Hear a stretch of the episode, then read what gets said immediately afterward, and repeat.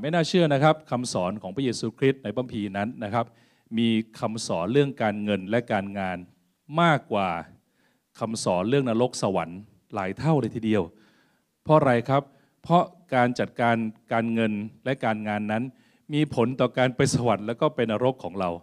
นะครับเราสามารถอยู่ในโลกนี้อย่างอยู่ในสวรรค์ก็ได้หรือเหมือนตกนรกทั้งเป็นก็ได้นะครับหลายคนที่ทำธุรกิจทำการทำงานนะครับอยู่ในสภาวะหนี้สินนะครับบางคนกู้เงินบางคนเป็นถึงขั้นเป็นหนี้นอกระบบนะครับจะมีความเครียดทุกครั้งที่โทรศัพท์ดังขึ้นนะครับเป็นประสบการณ์ที่ผมเคยเจอเหมือนกันนะครับทุกครั้งที่โทรศัพท์ดังขึ้นตกใจมากว่าใครโทรมานะครับนี่ก็คือสิ่งที่อาจจะเป็นประสบการณ์ของท่านในเวลานี้ก็ได้แต่อย่างไรก็ตามมีทางออกในทุกๆเรื่องและมีทางออกเรื่องการเงินเช่นเดียวกันว่าพระเจ้าจะช่วยเราอย่างไรนะครับนะครับหรือทัศนะหนึ่งก็ได้บอกว่าด้วยว่าการรักเงินทองเป็นมูลรากของความชั่วทั้งมวลเพราะความโลภนี่แหละทำให้บางคนห่างไกลจากความเชื่อและตอมตรมด้วยความทุกข์นะครับพระคัมภีร์ก็ได้พูดเหมือนกันว่าเงินนั้นเป็นกลางนะครับไม่ใช่เป็นกรดหรือด่างแปลว่าเงินนั้นไม่ได้เป็นผิดนะครับไม่ได้ผิดถ้าผิดเราคงไม่เอาเงินมาถวายพระเจ้าใช่ไหมฮะพระคัมภีร์ก็ยังบอกว่าจงนำเงินมาถวายที่พระนิเวศถ้าเงินเป็นสิ่งผิดสิ่งบาปพระเจ้าก็คงไม่เรียกร้องให้คนของพระเจ้าเอาเงินมาถวายแต่การรักเงินต่างหากนะครับเช่นการรักเงินจนทำให้เสียสุขภาพทำงานจนกระทั่งเสียเพื่อนทำงานจนกระทั่งไม่มีเวลาดูแลลูกการรักเงินมากเกินไปจึงสร้างปัญหาได้นะครับทำงานจนไม่ลืมหูลืมตานะครับอะไรอย่างนี้เป็นต้นเพราะฉะนั้นซึ่งบางครั้งมาจากความโลภนะครับอยากได้เหมือนคนอื่นอยากได้มากนะครับอยากมีเยอะๆแล้วก็ทำให้เกิดการเสียหายเรื่องอื่นนะครับทำให้การเงินสร้างปัญหาได้นะครับนี่คือสิ่งที่พระพีบอกไว้ดังนั้นมันจะมีความสมดุลระหว่างความโลภกับการมีอย่างพอเพียงแล้วก็มีตามแผนการพระเจ้านะครับก่อนที่เราจะดูต่อไปเราต้องดูว่าแท้จริงมีเหตุผลนะครับที่สนับสนุนว่าพระเจ้ามีน้ำพระทัยให้คนของพระเจ้าเจริญรุ่งเรืองเองไหมครับพื้นฐานใจของพระเจ้าเนี่ยนะครับที่เรารู้จักพระเจ้าที่เรารักนี่แหละพระองค์อยากจะให้เราเจริญรุ่งเรืองอยู่แล้วนะครับมีอะไรบ้างมาดูด้วยกันเพราะสิ่งที่การเจริญรุ่งเรืองนั้นเป็นความโปรดปรานของพระองค์แปลว่าพระเจ้าเป็นพระเจ้าที่มีความโปรดปรานอยากจะให้ลูกของพระเจ้าเจริญรุ่งเรืองนะครับพระบีตอนหนึ่งได้บอกว่าพระองค์ไม่หวงบุตรองค์เดียวก็คือพระเยซูคริสต์เพื่อมาไถ่บาปเราแล้วนับภาษาอะไรพระองค์จะไม่ให้อย่างอื่นด้วย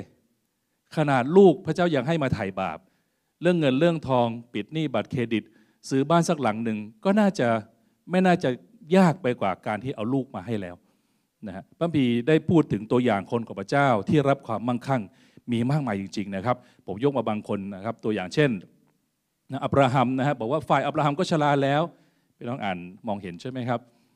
อายุมากทีเดียวพระเยโฮวาทรงอวยพรอับราฮัมทุกประการเห็นไหมฮะอิสอักบอกว่าอิสอักหว่านพืชในดินแดนนั้นในปีเดียวกันก็เก็บผลไม้ได้เก็บผลได้หนึ่งร้อยเท่าพระยาเวห์อวยพรท่านอิสอักก็ร่ำรวยและมั่งมีขึ้นเรื่อยๆนะฮะท่านมีฝูงแกะฝูงโคและฝูงบริวารมากมายจนชาวฟิลิสเตียก็อิจฉาท่านเป็นดังวันหนึ่งเราจะมั่งคั่งจนคนที่ไม่เชื่ออิจฉาเราเห็นไหมครับรู้สึกว่าเฮ้ยทำยังไงนะจึงมีความพอเพียงได้ขนาดนี้นะครับหรือยาโคบในปฐมกาลได้บอกว่ายาโคบก็มั่งมียิ่งขึ้นฝูงแพะแกะมากมายคนใช้ชายหญิงและฝูงอูฐฝูงลาโซโลมอนเป็นที่รู้กันอยู่แล้วนะครับว่าเป็นผู้ที่มั่งคั่งที่สุดคนหนึ่งของระดับโลกได้ซ้ำไปนั่นคือสิ่งที่เราจะต้องต้องเข้าใจคือว่าพระเจ้าอยากจะให้เรามีความเพียงพอเจริญรุ่งเรืองอยู่แล้วโดยลักษณะธรรมชาติของพระองค์แน่นอนบางครั้งพระเจ้าจะพาเราไปสู่ความลำบากบ้างเพื่อเราจะเรียนรู้ประสบการณ์เราจะได้รู้ว่าคนที่บางครั้งไม่มีทานบ้างเป็นหนี้บ้างเราจะรู้สึกอย่างไรจะได้เป็นประสบการณ์เหมือนที่ประธานบริษัทให้ลูกตัวเองไปเป็นพะโล้ก่อนทั้งๆ ท, ที่ลูกเป็นเจ้าของทั้งบริษัทแต่พาลูกตัวเองไปฝึกก่อนจะได้ไม่หยิ่งจะได้เข้าใจและก็เห็นใจผู้อื่นจะได้รู้สึกว่าสามารถเข้าใช้ชีวิตได้เต็มที่ได้อีกอันหนึ่งความมั่งคั่งนะครับถ้าเรามีแล้วสามารถนำมาใช้เพื่อเป็นประโยชน์ต่อผู้คนได้พระเจ้าจึงปรารถนาให้เรามีเพียงพอเพื่อช่วยเหลือผู้คนเพราะพระคัมภีร์บอกว่าจงแจกจ่ายจงหว่านออกไปจงออกไปช่วยเหลือผู้คนแสดงว่าเราจะต้องไม่เป็นภาระก่อนเราจึงสามารถช่วยเหลือผู้คนได้จริงไหมครับพระเจ้าต้องให้เรามีตังค์บ้างแหละจะได้ไปกินข้าวกับเขาได้เองไหมครับพี่น้อง เมื่อวานน้องฝ้ายมากรุงเทพเอ้ยมาเชียงใหม่ชวนผมไปทานข้าวเป็นร้านอาหารที่ไฮโซมากพี่น้องไม่มีป้ายร้านไม่มีป้ายชื่อเป็นบ้านหลังเดียวหายากด้วยแต่คิวเต็มไปถึงเดือนมิถุนาปีหน้าแล้วสุดยอดเลยนะครับก็ไปทานกันนะผมก็หวังว่าพระเจ้าอวยพรผมให้มีตังค์ไปทานร้านอย่างนี้บ้างนะครับก็ประมาณสองปีครั้งถึงไปทานได้นะครับก็เป็นประสบการณ์ชีวิตเพื่อมาอัดแอปใช้ในธุรกิจอะไรก็ได้นะครับความมั่งคั่งสามารถทำไมพระเจ้าอยากให้อวยพรเราเพราะจะได้เราจะได้เป็นพระพรแก่ผู้อื่นได้นะครับประการที่สามคือเพราะพระสัญญาของพระเจ้านะฮะอันนี้สุดๆเลยนะครับพระเจ้ามีพระสัญญาให้เรามีความเจริญรุ่งเรืองสัญญาเรื่องอะไรบ้างเช่นพระเจ้าสัญญาเพื่อสวัสดิภาพนะครับให้เรามีสวัสดิภาพพระเจ้าสัญญาให้เรามีเพียงพอพระองค์สัญญาว่าเราจะมีสมบูรณ์นะครับพระองค์สัญญาว่าจะอวยพรความมั่งคั่งแก่คริสตจักรเองเห็นไหมครับพี่น้องคริสตจักรคือคนนะ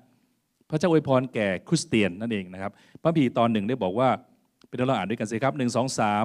ในวาระสุดท้ายจะเป็นดังนี้คือภูเขาแห่งพระนิเวศของพระยาเวห์จะถูกสถาปนาขึ้นที่สูงสุดของภูเขาทั้งหลาย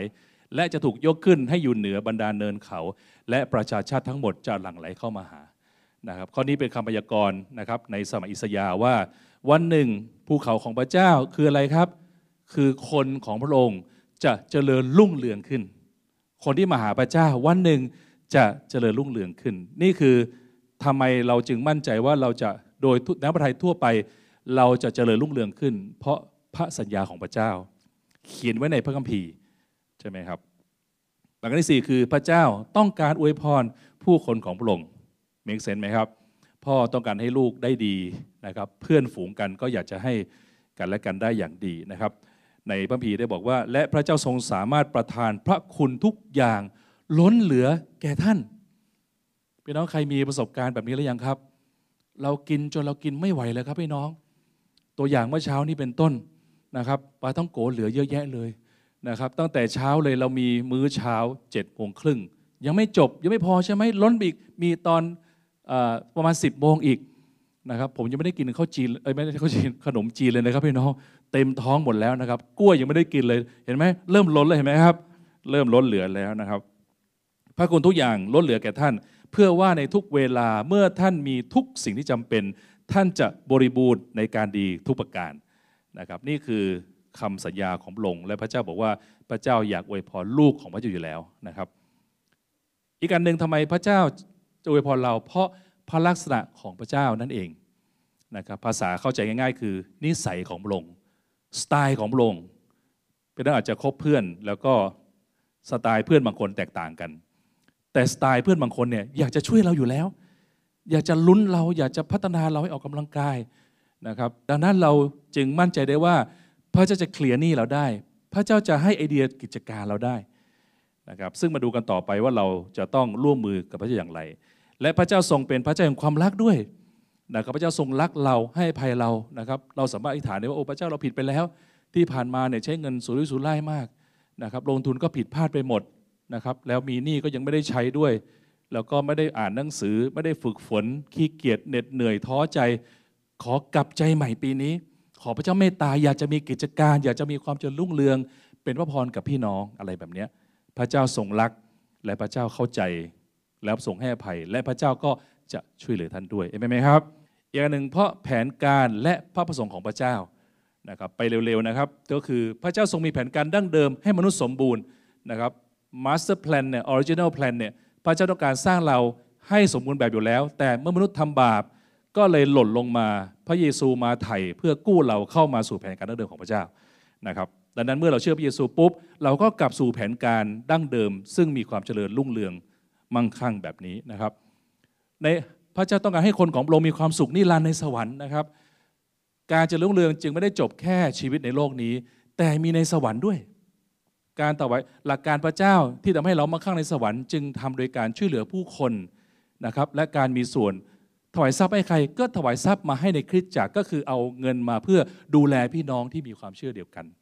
ถูกไหมครับทรัพย์ที่พี่น้องถวายมาก็แปลงเป็นค่าเช่าสถานนมัสการใช่ไหมครับแปลงเป็นค่าซื้อเครื่องเสียงดนตรีแป ลงเป็นค่าเงินเดือนสตาฟเพื่อจะให้มาจัดการเรื่องพื้นฐานในพระเยซูพระเจ้าเห็นไหมครับดังนั้นจริงๆมันเงินไม่ได้ไปไหนเงินมันเข้ามาสู่ตัวท่านนี่แหละและพระเจ้าทรงนับเครดิตสองอย่างคือเมื่อเราถวายสัตย์ซื่อพระเจ้าทรงนับพระพรในโลกนี้และในสวรรค์ด้วยดังนั้นอย่าเก็บตะกร้าไม่ได้ไข่ใบเดียว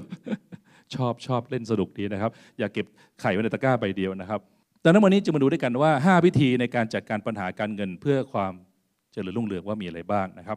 ประการแรกสิ่งที่จะจัดการกับการเงินการเงินเป็นเรื่องภายนอกแก้ไขจากภายใน inside out นะครับหลายคนทำไมแก้ปัญหาการเงินไม่ได้สักทีหนึ่งเพราะปัญหาการเงินเป็นผลของเรื่องของนิสัยหลายอย่างนะครับอุปนิสัยบางอย่างของเราของผมของพี่น้องสร้างปัญหาเรื่องต่างๆอุปนิสัยเราสร้างปัญหาเรื่องที่เราไม่ขึ้นตำแหน่งในที่ที่ทำงานอุปนิสัยของเราบางอย่างสร้างทำให้เราขาดพลาดโอกาสทางธุรกิจนะครับ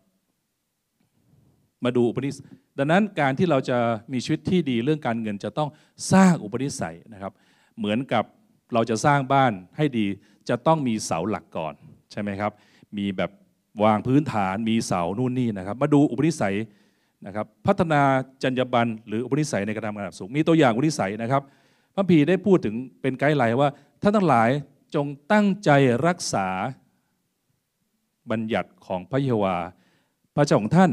และพระโอวาทของพระองค์และกฎเกณฑ์ของพระองค์นะครับพระคัมภีร์ได้สอนชนชาติอิสราเอลว่าก่อนจะเจริญรุ่งเรืองให้เริ่มต้นรักษาพระโอวาทของพระเจ้าก่อนใช้ชีวิตไม่เกินรายได้และหลีกเลี่ยงการใช้จ่ายที่ไม่จำเป็นนะครับห้าวิธีที่แนะนำพี่น้องวันนี้นะครับประการแรกก็คือการพัฒนาอุปนิสัยอย่างที่บอกไปสักครู่นี้นะครับทำงานเป็นทีมเห็นคุณค่าของผู้อื่นอะไรแบบนี้นะฮะอีกข้อหนึ่งก็คือใช้ชีวิตไม่เกินรายได้และหลีกเลี่ยงรายจ่ายที่ไม่จำเป็นนะครับในสุภาษิตบอกว่าทรัพย์สลิงคารที่ได้มาอย่างเร่งร้อนจะย่อแย่ลงแต่บุคคลที่สัมสมทีละเล็กทีละน้อยจะได้เพิ่มพูนขึ้นนะครับการสะสมชนะเสมอปีนี้ถ้าพี่น้องจะกลับใจเรื่องอะไรสักเรื่องนะครับลองกลับใจเรื่องการเงินสิครับสะสมดูเริ่มสะสมเท่าที่ท่านสามารถทำได้แล้วพระเจ้าจะเพิ่มเติมให้นะครับสะสมก่อนใช้หนี้เราต้องให้ตัวเองก่อนค่อยใช้หนี้นะครับเพราะอะไรเพราะตัวเองจะได้มีแรงเพื่อไปหาเงินไงครับต้องสะสมภูมิกำลังก่อนนะครับมีวินัยในการออมและการลงทุนอย่างฉลาดนะครับสิ่งที่ทำให้แก้ไขปัญหาเรื่องการเงินในปีนี้คือมีวินัยในการออมและการลงทุนอย่างฉลาดนะครับผมกับครอบครัวเนี่ยก็เราไม่ได้มีรายได้อะไรเยอะนะครับเป็นผู้รับใช้พระเจ้าก็แต่ใจก็คืออยากจะออมและอยากจะลงทุนพระเจ้าก็ทรงนำให้เราสามารถสะสมเงินแล้วก็ค่อยๆซื้อที่ได้ค่อยๆสะสมที่ดินไปนะล่าสุดพระเจ้าอวยพรผมมากนะครับอาทิตย์แล้วเราได้ซื้อที่เพิ่มอีกหนึ่งแปลงนี่คือสิ่งที่อัศจรรย์มากที่พระเจ้าทรงนำเมื่อเราพยายามสะสมนะครับมาดูว่าเราจะลงทุนด้านไหนนะครับมีตัวอย่างสี่ด้านที่คุ้มค่าต่อการลงทุนและไม่มีวันขาดทุนนะครับลงทุนเพื่อตัวเองเพื่อการเติบโตขึ้นเอเมนไหมครับพี่น้องลงทุนให้เราเติบโตขึ้นลงทุนด้านร่างกายนะครับด้านความแข็งแรงนะครับวันนี้ถ้าเราไม่ไปลงยิมวันหนึ่งเราก็ต้องไปโรงพยาบาลอยู่ดีนะครับสู้ออกกำลังกายดีกว่าการออกกำลังกายจึงเป็นการลงทุนที่ดีที่สุดอย่างหนึ่งนะครับอิสยาห์บอกว่าทำไมเจ้าจึงใช้เงินของเจ้าเพื่อของซึ่งไม่ใช่อาหารและใช้ทรัพยากรเพื่อซื้อสิ่งที่มิให้อิ่มใจจงเอาใจใส่ฟังเรานะครับการลงทุนเพื่อตัวเองคือการมารับฟังสิ่งที่ดีให้กับตัวเองไปน้องมาโบสถ์เรามาถูกทางแล้วเห็นไหมครับเราลงทุนเพื่อตัวเองเพื่อเราจะได้รับสิ่งที่ดีเข้ามาในความคิดของเรานะครับประทับใจผอ.ลุ่งกับพี่ตุ่มนะครับเดินทางมาจากลำปางนะครับเป็นนักปอบเบือต้อนรับดีไหมครับมาโบสถ์นะมาขับรถมาจากลำปางนั้นแล้วนะครับยังไม่น่าพี่อนุการนะครับกับท้องเชอรี่มาจากเชียงรายสุดยอดเลยนะครับนี่คือเดินทางมาทุกอาทิตย์น่าประทับใจนะคิดง่ายๆนะครับจะคุ้มเหรอนะครับเดินทางมาเสียค่าน้ำมันตอนนี้น้ำมันแพงด้วยนะครับเสียเวลาเสียค่าน้ำมันนะครับแต่เชื่อว่าพี่ทั้งสองท่านก็คือลงทุนไงครับลงทุนมาเพื่อเจอพี่น้องลงทุนมาเพื่อมาฟังสิ่งที่เป็นน้ำพระทัยของพระเจ้าคนก็ยังไปเมืองนอกเมืองนาเพื่อไปเรียนเลยครับเห็นไหมครับเพราะอะไรเขารู้จักการลงทุนลงทุนเรียนหนังสือลงทุนไปเทรนกับเทรนเนอร์เก่งๆแบบนี้ นะครับกลับมาก็จะมีฝีมือเกิดขึ้นนะครับต้องกล้าลงทุนนะครับพระเยซูนั้นจำเริญขึ้นในสี่ด้านหลักนะครับนี่คือคอนเซปต์ที่เราเอามาพัฒนาในคริสตจักรพระเยซูเจริญขึ้นในด้านไหนครับพี่น้องพูดด้วยกันสิครับด้านสติปัญญาด้านร่างกายด้านชีวิตต่อพระเจ้าด้านฝ่ายวิญญาณและด้านต่อคนทั้งปวงคือสังคมพระเยซูสร้างสัมพันธ์รู้จักสนิทสนมกับผู้คนมากมายนะครับจงซื้อความจริงและอย่าขายไปเสียจงซื้อปัญญาวินัยและความรอบรู้นะครับลงทุนพูดตัวเองคือเอาเงินไปซื้อปัญญาเอาเงินไปซื้อหนังสือนะครับไปค่ายคือการลงทุนไม่มีของฟรีแต่สิ่งที่ลงทุนที่ดีก็จะมีกำไรเกิดขึ้นแน่นอนนะครับผมเชื่อพระเจ้ามาตั้งแต่อายุสิบแปดผมยังไม่เคยขาดค่ายแม้แต่ครั้งเดียวเพราะถือเป็นการลงทุนและทุกครั้งที่ไปค่ายมันอัปเกรดเพราะว่าในวันอาทิตย์นั้นบางทีมันอีลุงตรงนังพี่น้องเดี๋ยวลูกเข้าคิดจากเด็กเดี๋ยวต้องมาทำนู่นทำนี่นะครับหลายอย่างแต่ในค่ายเราใช้เวลาประมาณ สามถึงสี่ วันแล้วเราตั้งใจอย่างเต็มที่เราก็ได้ประโยชน์ต่อตัวเราเองนะครับปัญหาลึกๆถูกจัดการแก้ไขบางครั้งไม่สามารถจะทำได้อย่างทันเวลาในช่วงวันอาทิตย์พี่น้องถ้าเราเป็นโรคที่รุนแรงนะครับเราไม่สามารถจะไปหาหมอที่คลินิกนั่งให้หมอตรวจหัวใจวัดความดันนะครับดูใต้ลิ้นแล้วก็ยี่สิบนาทีจบบางครั้งต้องแอดมิดโรงพยาบาลสามวันห้าวันเจ็ดวันไปค่ายถ้าท่านป่วยมากเรื่องความบาปเรื่องเศรษฐกิจเรื่องความทุกข์ชีวิตไปค่ายก็เป็นเวลาที่ท่านได้แอดมิดฝ่ายวิญญาณทำให้เราดีขึ้นได้นะครับการได้ปัญญาก็ดีกว่าการได้ทองคำสักเท่าใดถ้าสามัคคีเห็นคุณค่าของปัญญามากกว่าทองคำด้วยที่จะเลือกเอาความรอบรู้ก็ดีกว่าได้เงินทองนะครับไม่เพียงเท่านั้นลงทุนเพื่อตัวเองยังเป็นการลงทุนเพื่อสร้างความสัมพันธ์ด้วยนะครับพระเจ้าไม่ได้สร้างเรามาคนเดียวพระเจ้าสร้างเรามาเพื่อช่วยเหลือกันและกันตราบเท่าที่เราสามารถจะหาแนวทางที่เป็นประโยชน์ต่อผู้อื่นนะครับนั่นจึงทำให้เราสามารถสำเร็จได้นะครับความดุเห็นใจช่วยทำให้เอกชนเมื่อเขาขัดสนจงมีน้ำใจอัธยาศัยไมตรีนะครับพระบิดาฮีบรูได้บอกที่ซ้ำไปว่าขอให้เราพิจารณาดูว่าจะทำอย่างไรจะปลุกใจกันและกันให้มีความรักและทำความดีนะครับหนุนใจกันท้าทายกันสุดความสามารถนะครับลงทุนโดยการให้และการช่วยเหลือกันและกันนะครับบางคนยิ่งจำหน่ายยิ่งมั่งคั่งบางคนยิ่งยึดสิ่งที่มีไว้ยิ่งขัดสนนะครับคนที่เอ็นดูคนยากจนก็ให้พระเจ้าทรงยืมพี่น้องอยากมีคนปล่อยกู้ให้พระเจ้าไหมครับใช่ไหมข้อนี้พูดแบบนี้อ่ะแล้วพระเจ้าจะชดใช้ท่านขนาดไหนเมื่อท่านช่วยเหลือคนยากจนเหมือนให้พระเจ้าทรงยืมและพระองค์จะตอบแทนการกระทำของเขานะครับลงทุนในการถวายทรัพย์นะครับจงการถวายเกียรติพระเจ้าด้วยทรัพย์สินของตนด้วยผลแรกแห่งปริผลทั้งสิ้นของเจ้านะครับนาคีได้บอกว่าพระเจ้าจุฑาตรัสว่าจงนำทสารคือสิบลดเต็มขนาดมาไว้ในคลังเพื่อดูว่าเราจะมีอาหารในประเทศของเราจงลองดูเรื่องนี้ดูทีหรือว่าเราจะเปิดหน้าต่างฟ้าสวรรค์ให้เจ้าและเทพรอย่างล้นไหลให้เจ้าหรือไม่ลงทุนในการถวายทรัพย์ต้องลองดูว่าเป็นยังไงนะครับต่อไปเกือบสุดท้ายแล้วนะครับวิธีการในการจัดการการเงินนะครับนอกเหนือจากที่กล่าวมาข้างต้นคือประเด็นที่สี่คือศึกษาพัฒนาตนเองให้เรียนรู้ในการทำงานด้านการเงินนะครับโยเซฟได้เรียนรู้การทำงานโดยการวางแผนล่วงหน้าเจ็ดปีเป็นไปได้นะครับมีการวิเคราะห์ทางประวัติศาสตร์ว่าทำไมอียิปต์เจริญอาจจะเป็นไปได้ว่าเป็นเพราะโยเซฟเก็บสะสมก่อนที่จะถึงฤดูแห่งการขาดแคลนอีกเจ็ดปีข้างหน้าทำให้อียิปต์มีความเจริญในโลกแล้วทั้งโลกก็ไปซื้อข้าวที่อียิปต์ด้วยซ้ำไปนะครับประวัติเศรษฐีของโลกคนหนึ่งก็คือจอห์นดีลักกี้เฟลเลอร์เป็นเศรษฐีที่เรียกว่ารุ่นเดียวกับเฮนรี่ฟอร์ดแล้วก็หลายคนแอนดรูคาร์เนกีทำด้านเหล็กนะครับจอห์นดีลักกี้เฟลเลอร์ได้เริ่มต้นเป็นเสมียนเล็กๆที่อยู่ในร้านทั่วไปธรรมดาแต่สิ่งที่เขาสนใจคือเขาสนใจภาพเศรษฐกิจโดยรวมแล้วเขารู้ว่าเทรนด์ของการใช้น้ำมันกำลังมาและสิ่งที่น่าทึ่งก็คือว่ามีนักวิทยาศาสตร์คนหนึ่งได้ค้นพบการขุดน้ำมันแต่ยังไม่มีใครทำโรงกลั่นน้ำมันเขาเลยประสานงานติดต่อจนกระทั่งเขาสามารถสร้างโรงกลั่นน้ำมันได้นะครับจนทั้งล็อกกี้เฟลเลอร์จอห์นดีล็อกกี้เฟลเลอร์ได้เป็นเจ้าของธุรกิจนะครับสร้างโรงกลั่นน้ำมันแล้วก็ทั่วอเมริกาและมาเจรจากับซาอุดีอาระเบียเพื่อสร้างโรงกลั่นน้ำมันด้วยนะครับนี่คือเป็นสิ่งที่เมื่อเขามองไปไกลนะครับเขาสามารถจะลงทุนได้นะครับพี่น้องสามารถจะเสิร์ชดูในเน็ตได้ว่าอะไรเป็นเทรนด์สำหรับธุรกิจในอนาคตเราก็สามารถจะเริ่มต้นตรงได้ต่อไปได้นะครับ สุดท้ายสิ่งที่ทำให้ท่านสามารถจะชนะเรื่องการเงินก็คือใกล้ชิดและติดสนิทกับเจ้าของเงินนะครับกับพระเจ้านั่นเองพระคัมภีร์ได้พูดไว้ว่าพระเยซูเป็นเหมือนเถาองุ่นแท้นะครับพระคัมภีร์ตอนท้ายที่จะบอกให้พี่น้องตอนนี้บอกว่าเราเป็นเถาองุ่นแท้ท่านทั้งหลายได้รับการชำระสะอาดแล้วด้วยถ้อยคำที่เราได้กล่าวแก่ท่านจงเข้าสนิทอยู่ในเราและเราเข้าสนิทอยู่ในท่านแขนงจะออกผลเองไม่ได้นอกจากติดอยู่กับเราชั้นใดท่านทั้งหลายจะเกิดผลเองไม่ได้นอกจากเข้าสนิทอยู่ในเราชั้นนั้นนะครับเราเป็นเถาองุ่นแท้ทั้งหลายเป็นแขนงผู้เข้าสนิทอยู่ในเราและเราเข้าสนิทอยู่ในเขาผู้นั้นจะเกิดผลมากนะครับและสามารถทำทุกสิ่งทุกอย่างได้นะครับนี่คือห้าวิธีในการวางแผนเรื่องการเงินสำหรับปีสองพันยี่สิบสามนี้เป็นให้เราเชื่อพระเจ้าด้วยกันได้ไหมครับว่าเราสามารถจะเป็นผู้ที่มีชัยชนะนะครับเตรียมอุปนิสัยให้ดีพึ่งพาพระเจ้าและมั่นใจว่าพระเจ้าเป็นพระเจ้าที่มีความคิดที่อยากจะให้เรารับการเงินพอด้านการเงินอยู่แล้วนะครับขอพระเจ้าปลดปล่อยเราในการขอพระเจ้าเปลี่ยนแปลงชีวิตเราด้วยกันนะครับขอขอบคุณท่านสำหรับการรับชมและรับฟังคำบรรยายพิเศษนี้เราหวังว่าท่านจะได้รับข้อคิดและกำลังใจจากพระวจนะของพระเจ้า